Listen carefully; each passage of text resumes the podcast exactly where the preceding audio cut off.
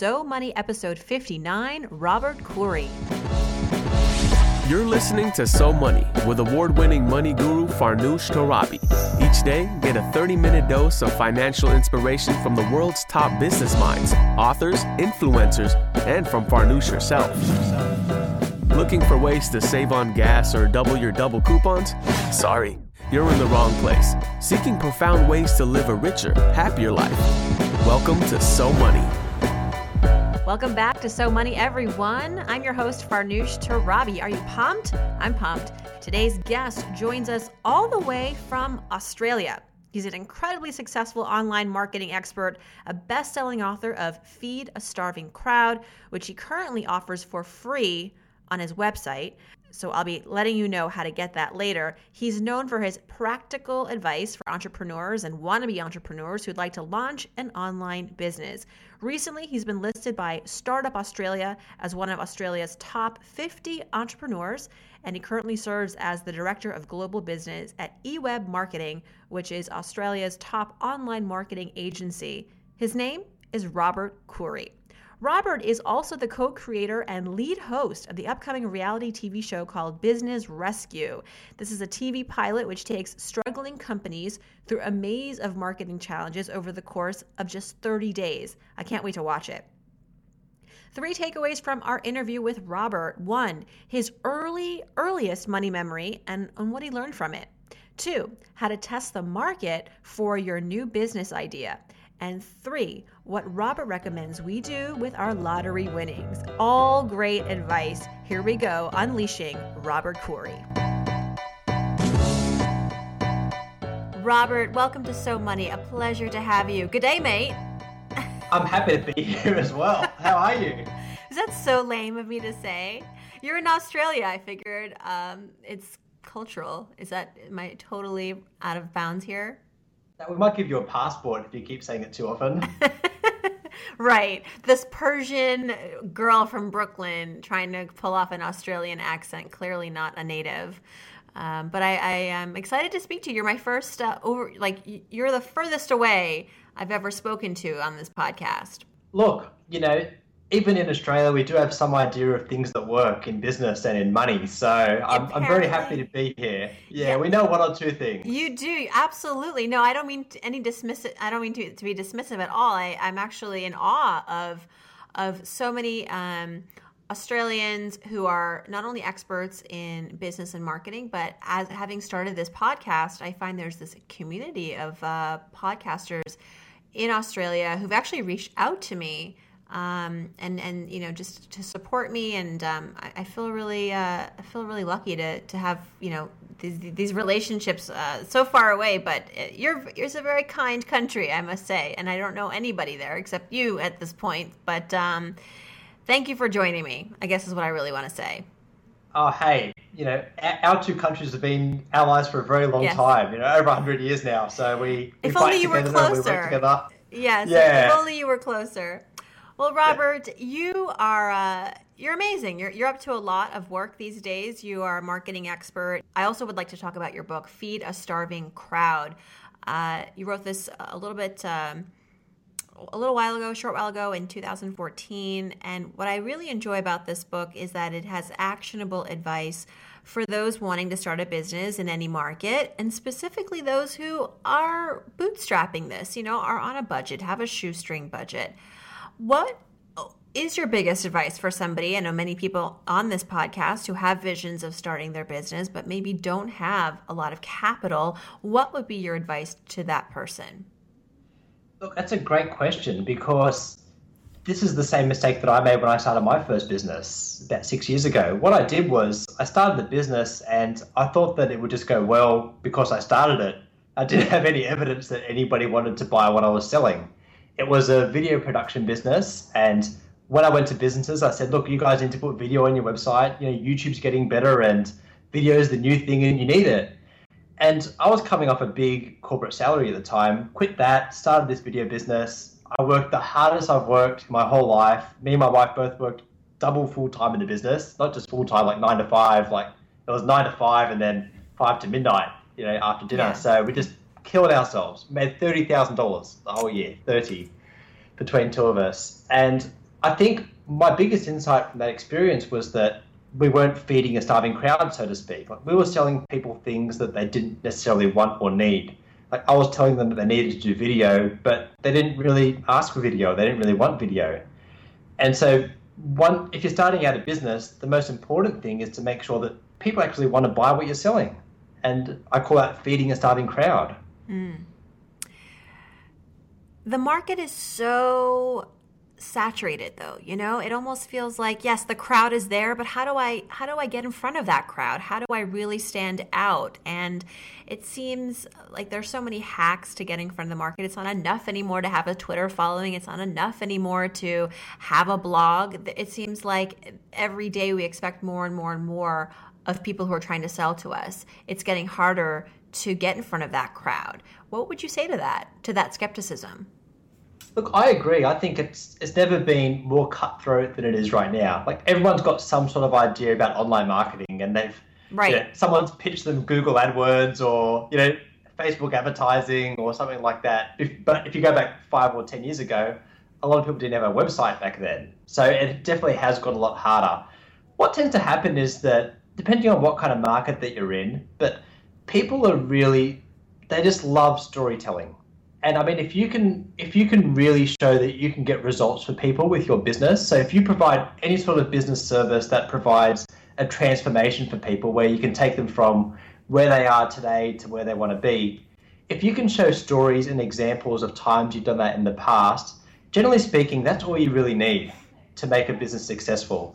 Like I've had clients where if you've got between five or ten stories of people you've helped, and you can tell those stories eloquently and in a transformational sense. That's all you need because people can see that you've got a proven track record of helping others and they'll come to you. It, it's really not that complicated.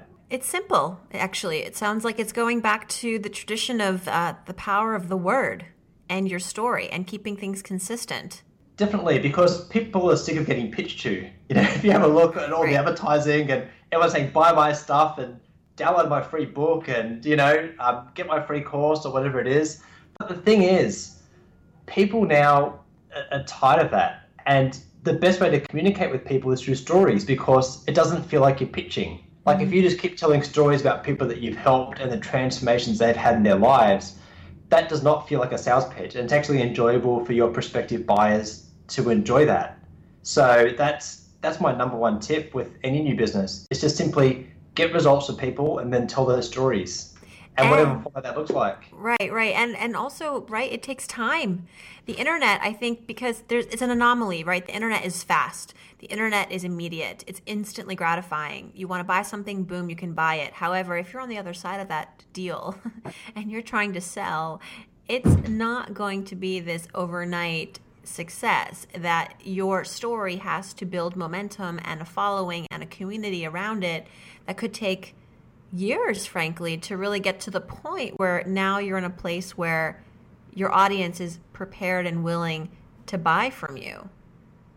Certainly. And in my book, I've got some strategies where you can shortcut that process a bit. So, what I normally recommend, and it's in chapter two of my book, is that people go out and pre sell the service before they actually build it. Now, it might sound a bit weird, like, why would you sell something before you've even built it? But the thing is, it works and it really validates that there's an appetite there for what you're selling. Um, I've done this before in my business. So a few years ago, when I wanted to start an online course, I could have done it one of two ways. I could have spent six months building the course, writing the course, and then sold it, or which is what I decided to do. I took option two, where I actually sold the course first. And I had 500 people that came to an online seminar that I ran about the course over the course of a few weeks. I ran a few different sessions. And out of those 500 people, eight people bought my course for $1,000 each. So I knew that eight people were happy to pay money for this course and I had a market. Now, some people might say, well, but 492 people didn't buy, so you were a failure. Well, no, I still think, you know, I spent a couple of weeks of my life and I made $8,000. Most people would be pretty happy with that equation. Right. And from there, I scaled it up and I advertised to more and more people and made more and more money from that course. So but I could have built that course for six months and then when I went to launch it, no one would have bought it. Potentially, that can happen. Or and just those eight people, right? Or just those eight people bought it, and you would have been, you know, six months into it at that point. That's very true. And then so it would have been very disheartening. So mm-hmm. it's really important.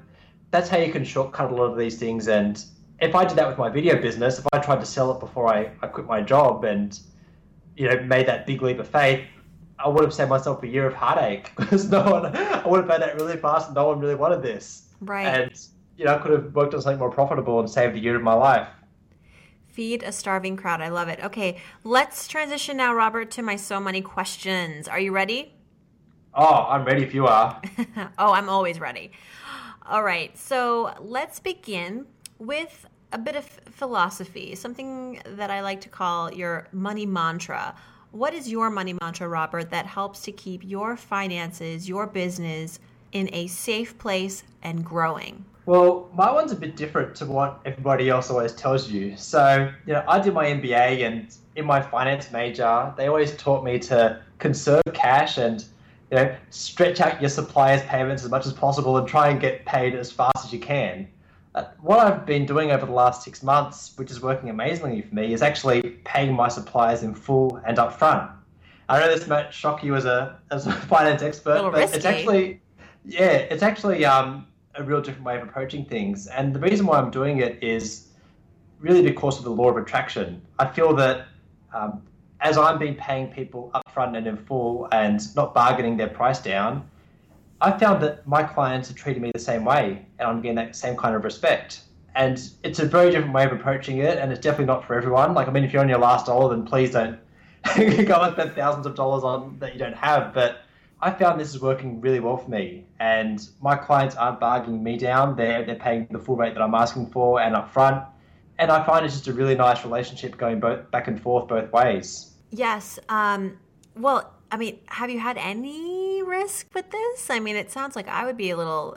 I'd have some trepidations paying, um, you know, vendors or any anyone in full ahead of the project. I normally these are normally vendors that I've worked with for a while that I know and trust. Mm-hmm. Um, but yeah, like there is, there's always some risk if you pay in full and not in installments. Definitely, absolutely. But I haven't had that issue yet, which I've been very fortunate.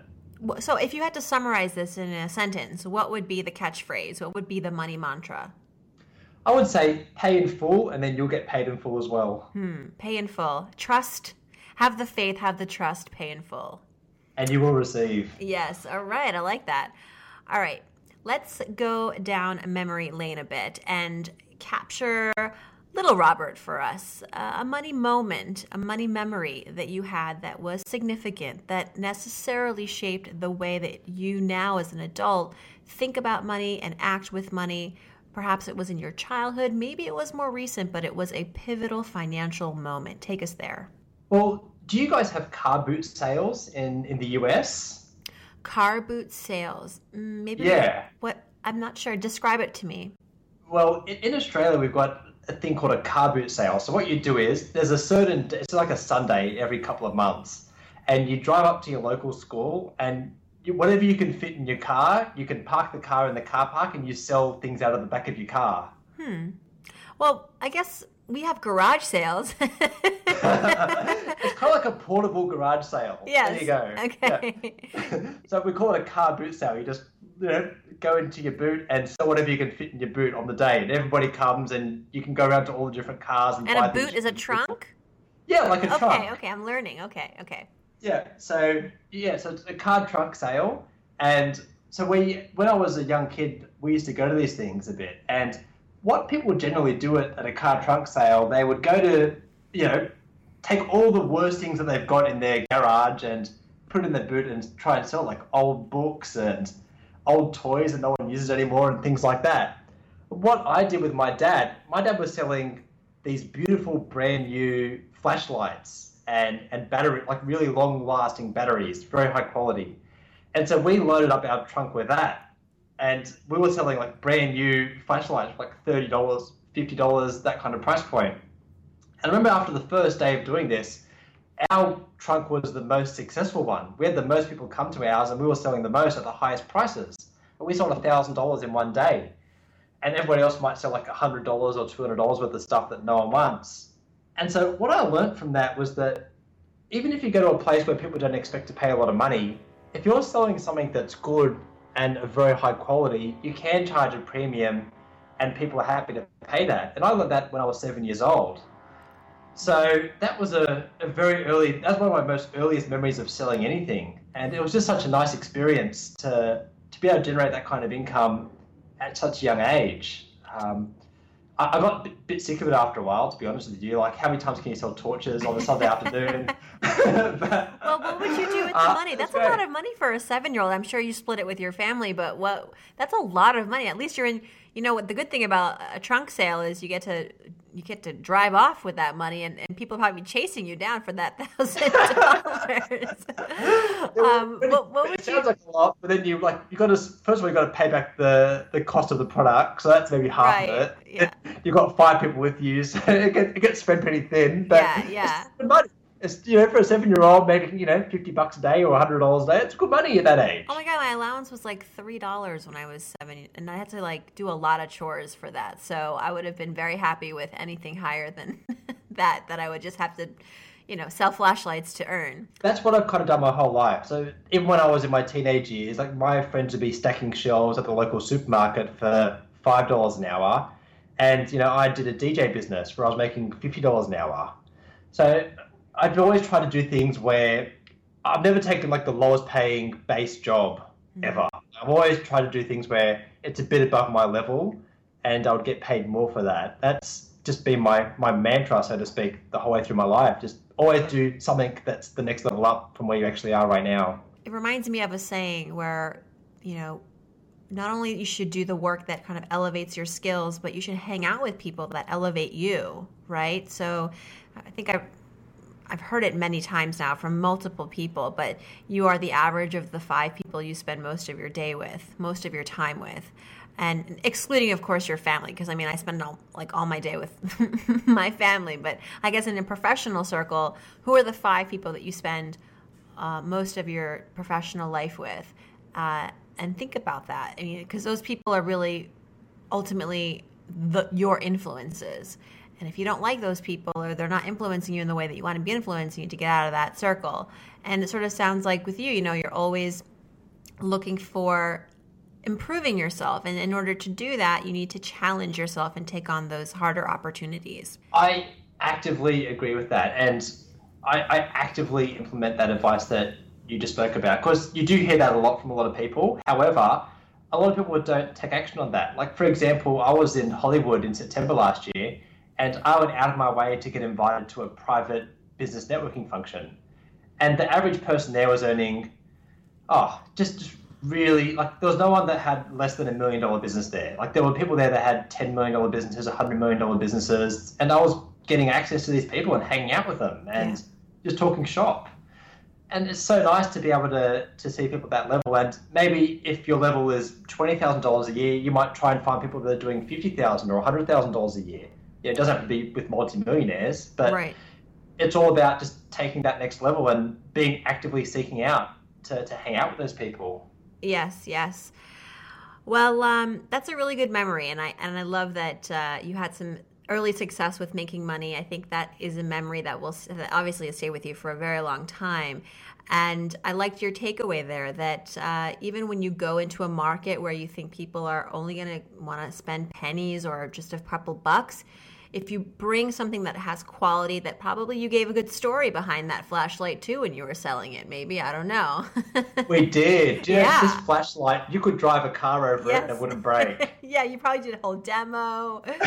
Um, i can only imagine demo, robert but um, they, they took our word. Yes yes. Yeah, and, and, it was true. Like it, it, actually there was a lot of tests and things like that that you could drive a car over this flashlight and it wouldn't break. That's why it was so popular well, because i would buy this flashlight yeah, absolutely. Why wouldn't you? Because the last thing you want is, uh, you know, if it's a pitch blackout, you don't want to have a flashlight doesn't work. So you want the most robust, strongest one that's going to be there when you need it. Yes, yes, certainly. Well, let's fast forward a little bit from uh, Robert, age seven, to more uh, modern age Robert. Talk about a financial failure that you had. I, I suspect, you know, with your with your sort of cyclic cycle of business, uh, there are some home runs and then there are some failures. What would you call a financial failure that you experienced and what did you learn?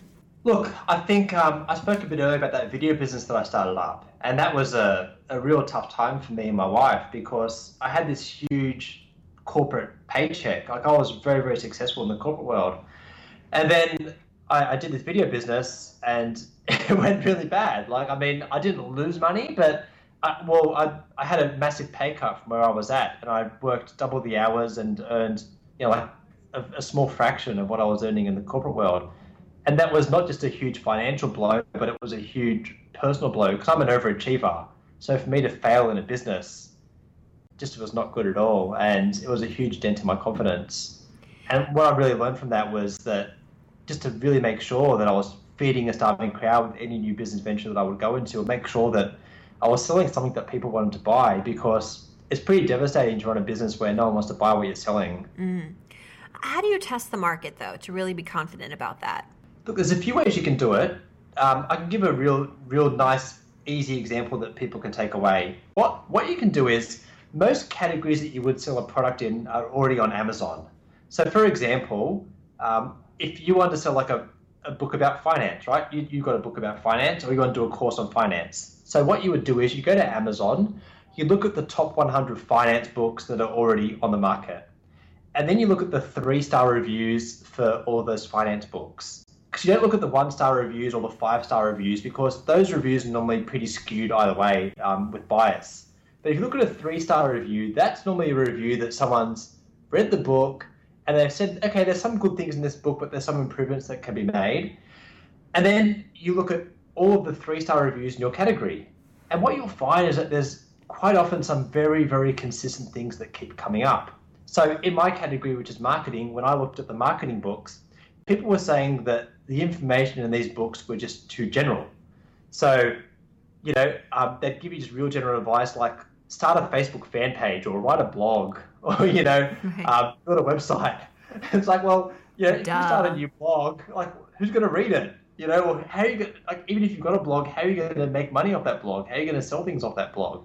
The people were very frustrated that a lot of the advice was too general, and there, there were a lot of other things they were upset about as well. Like, for example, they'd pay thirty bucks for a book, but they could have gone to Google and got that same information for free just by searching, and that makes people really annoyed. Like, nothing worse than wasting money on a book when you could have got the information for free. So when I wrote my book, Feed a Starving Crowd, I made absolutely sure that I wrote down these top 10 pain points that people kept complaining about in the Amazon reviews.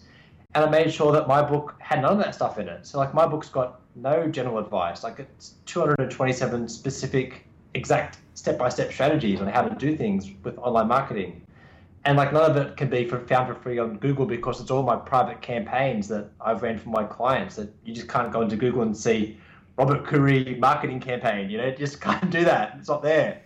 And so, like, I think with any category, you can like I've trained clients in this in the health, finance, fitness industries. Um, I had a landscape gardener that did this. I had a guy that teaches guitar lessons. You know, he did this strategy. Like it works in pretty much any stra- any industry that you can find on Amazon, which is pretty much all the industries. And so that's a way that you can really verify that people are upset with what's currently out there. And then you can just find those gaps and then fill it in with whatever product or service you're providing. It doesn't have to be a book or a course, it can be any kind of product. I love it. The three star pain points, find those gaps, fill them. That's your product. I love it. I should have done and that. Anyone can do it. Yeah, anyone can do it. it works in your industry. It worked like amazingly because there's so many finance books and yeah. you know people have a lot of complaints about the other ones out there for sure. I might even just call it you know, Farnoosh's financial secrets, three star gaps filled. yeah, there you go.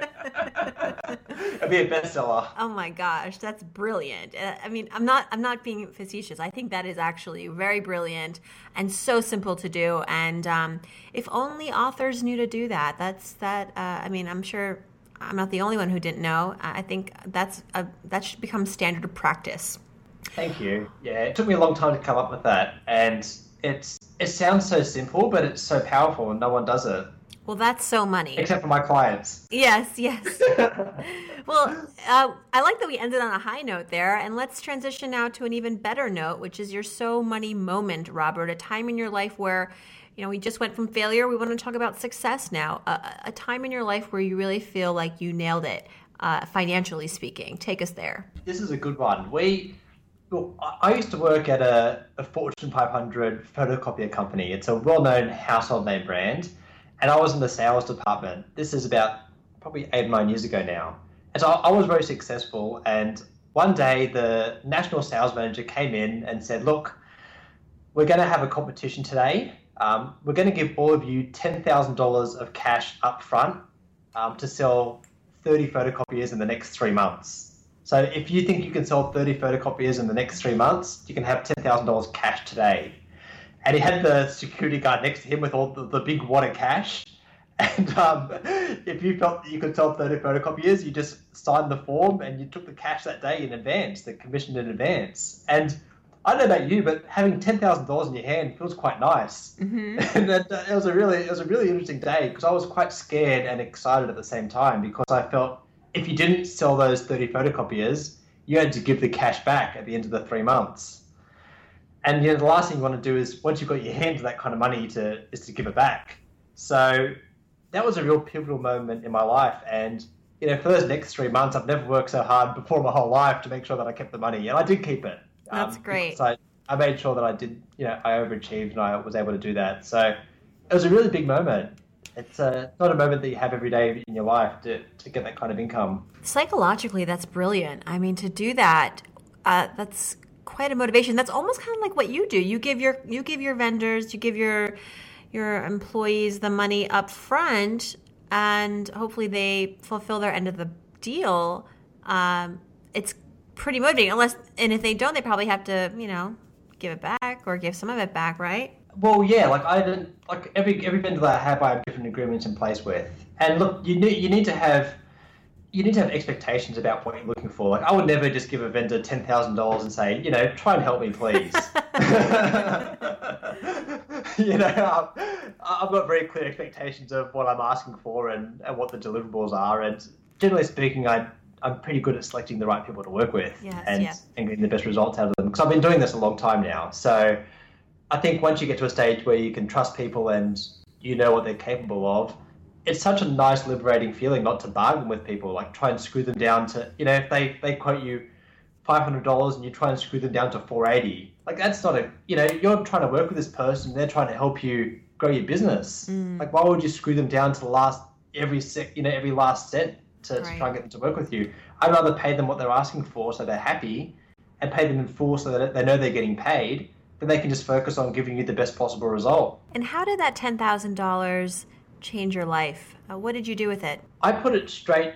Well, in Australia, it's quite interesting. We, we've got a, a government law that if you put $10,000 in the bank, in cash, they you know they want to check you out and all that kind of stuff. Are so, you with the mob? Yeah. They're like, where did you get that much cash from? Yes. You know, it's a, there's a whole government law around that. So I didn't put the whole exact amount in the bank. I think I put nine thousand dollars in the bank, and I kept thousand dollars just as spending money. And so I, I put that straight against my mortgage, and it just gave a nice big dent in my in my home mortgage, which was great because I never had that money to begin with. And I thought, well, if I just just park that straight in the mortgage, reduce my repayments, and I can get you know even closer to owning my home. Awesome, very very cool story.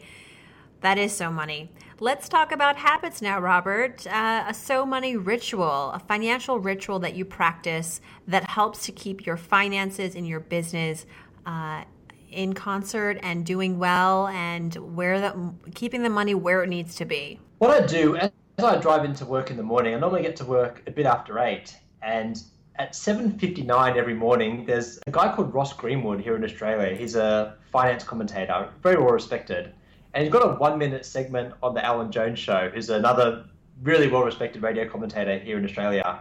I just love listening to that segment every morning because he just keeps you update with where the markets are at, what like what the major couple of events are that are affecting the financial markets. I feel like just by being having access to that information every morning, that just kind of keeps me on the right foot and I know before the day starts what's happening and, and what's going on in the world. I feel that's a great habit that I've got. Yeah, for sure, for sure. And I always say, you know, um, it, your habits don't have to be super sophisticated. I, for me, a habit is just sometimes going on Twitter and following my favorite financial um, know-it-alls, you know, my financial experts, to see what they're reading, what they're focused on what their insights are, it's good to just, you know, uh, even if it's just passive, you're doing this over lunch, uh, but having that that interaction, that uh, that uh, connection to something financial every day, I think is good because money is abstract, and unless we kind of con- uh,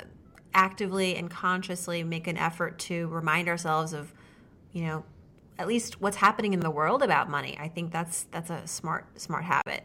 Great. Okay, we're almost done here, Robert. So money fill in the blanks. This is the the finale where I start off a sentence and you finish it first thing that comes to mind. Are you ready? Okay. All right.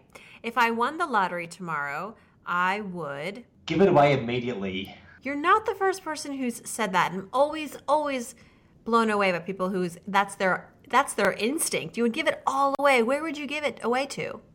I'd give it to a few different charities of my choice, but the reason is because I didn't earn it in the first place and I wouldn't value it as much as if I owned it myself. And plus, you know, your listeners probably know this, but there's a lot of studies out there showing that most people that win the lottery end up worse a few years later than they were before they started it. I think that having all that money and everyone knew that you had all that money would just not be a great feeling at all. You just attract the wrong kind of people into your life and mm.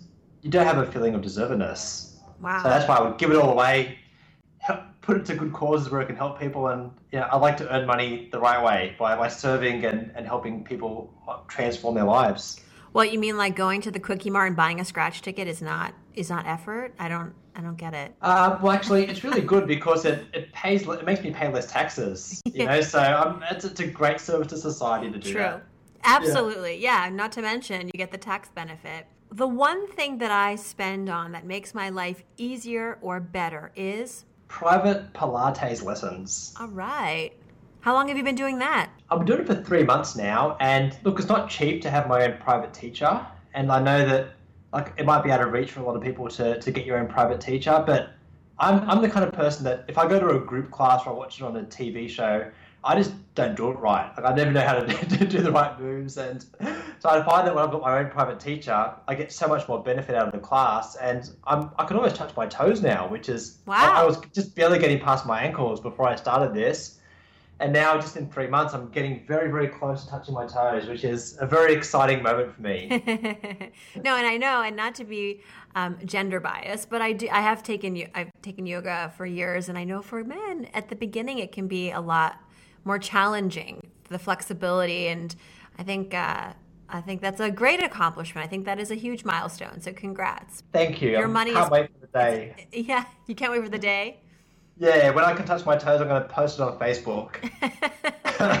well, I'm going to start following you now on Facebook. My biggest guilty pleasure that I spend a lot of money on, perhaps too much, but I really enjoy it. I like eating at nice restaurants it's just I know it's expensive, and I know that you know you can buy the same ingredients and cook it at home for a lot less. But I just like the experience of going to a place where I know the chef has put the time and effort into making a, a beautiful dish that tastes great from a good source. I did a story several years ago when uh, it was like one of the hottest summers in New York, and everybody was eating out because of the air conditioning. Uh, but more than that, it was also the time when shows like Top Chef and uh, the Food Network were really um, taking over and becoming very, very popular. And there was one food analyst or restaurant industry expert who told me that eating out is not just about the food anymore, it's about the experience. And it's like going to a concert, it's like going to a Broadway show, it's entertainment. Right, so you spend money on the meal, but it's really also maybe getting to meet the chef or seeing who else is at the restaurant and the whole ambiance. So I I feel you. I, am I living in New York. I mean, look, I, I can't I can't. There's no way around it. you're gonna you're gonna eat out. You're going to be tempted to eat out, and um, you know we all are guilty of this. I think this is the most common response I get to this question is that I eat out a lot, but I enjoy it. And you know what? If you enjoy it and it's and it's not gonna you know. Um, uh, hinder your retirement account. I, I say, you know, enjoy it while you can. Very true. The one thing I wish I had known about money growing up is how to make it grow on trees. right. I hear that. And finally, I'm Robert Coorey, and I'm so money because I feed starving crowds. I love it. Everybody, buy the book. Feed a Starving Crowd. It is an essential read if you're looking to start a business in any market. And like I said earlier, and Robert explained quite eloquently, you can do this with very little money. I mean, he gave us one tip that I, am going to start practicing. I'm going to go on Amazon, I'm going to read those three star reviews and see where I can fill the gap. Thank you so much, Robert. Tell us where we can learn more about you and follow you and, and, and, uh, and stalk you. Yeah, look, if you come to feedastarvingcrowd.com, um, your listeners can get a free copy of the book, Feed a Starving Crowd, so they can start to learn these principles for themselves. And if they're looking to start a business, or even if they've got a business and they want to ramp it up and make more profits in it, they can read the strategies in the book and apply them and get some great results. So, feedastarvingcrowd.com. All right, will do. Robert, thank you so much and um, have a wonderful rest of the year. Thanks for having me. That's a wrap. If you'd like to learn more about Robert, check out his website, feedastarvingcrowd.com. That's where you can get your free copy of his book, or follow him on Twitter at Robert Coorey. We've got all of this information, of course, at SoMoneyPodcast.com, along with the transcript and comments from our talk. As always, I want to hear from you. Submit your question about money, work, life, guests. Head over to SoMoneyPodcast.com, click on Ask Farnoosh, and there's a very good chance I'm going to respond to your inquiry or your comment this weekend or the following weekend. You can also tweet me at Farnoosh, hashtag SoMoney. And as a reminder, every week I draw one name to join me for a 15 minute one on one money session. One on one, you and me over Skype. And how you can qualify for this is to go on iTunes, leave a review, and then let me know you've left a review. Email me, farnoosh at somoneypodcast.com. I select one new reviewer every week to get a 15 minute money blitz with me. Thanks everyone for tuning in. I hope your day is so money.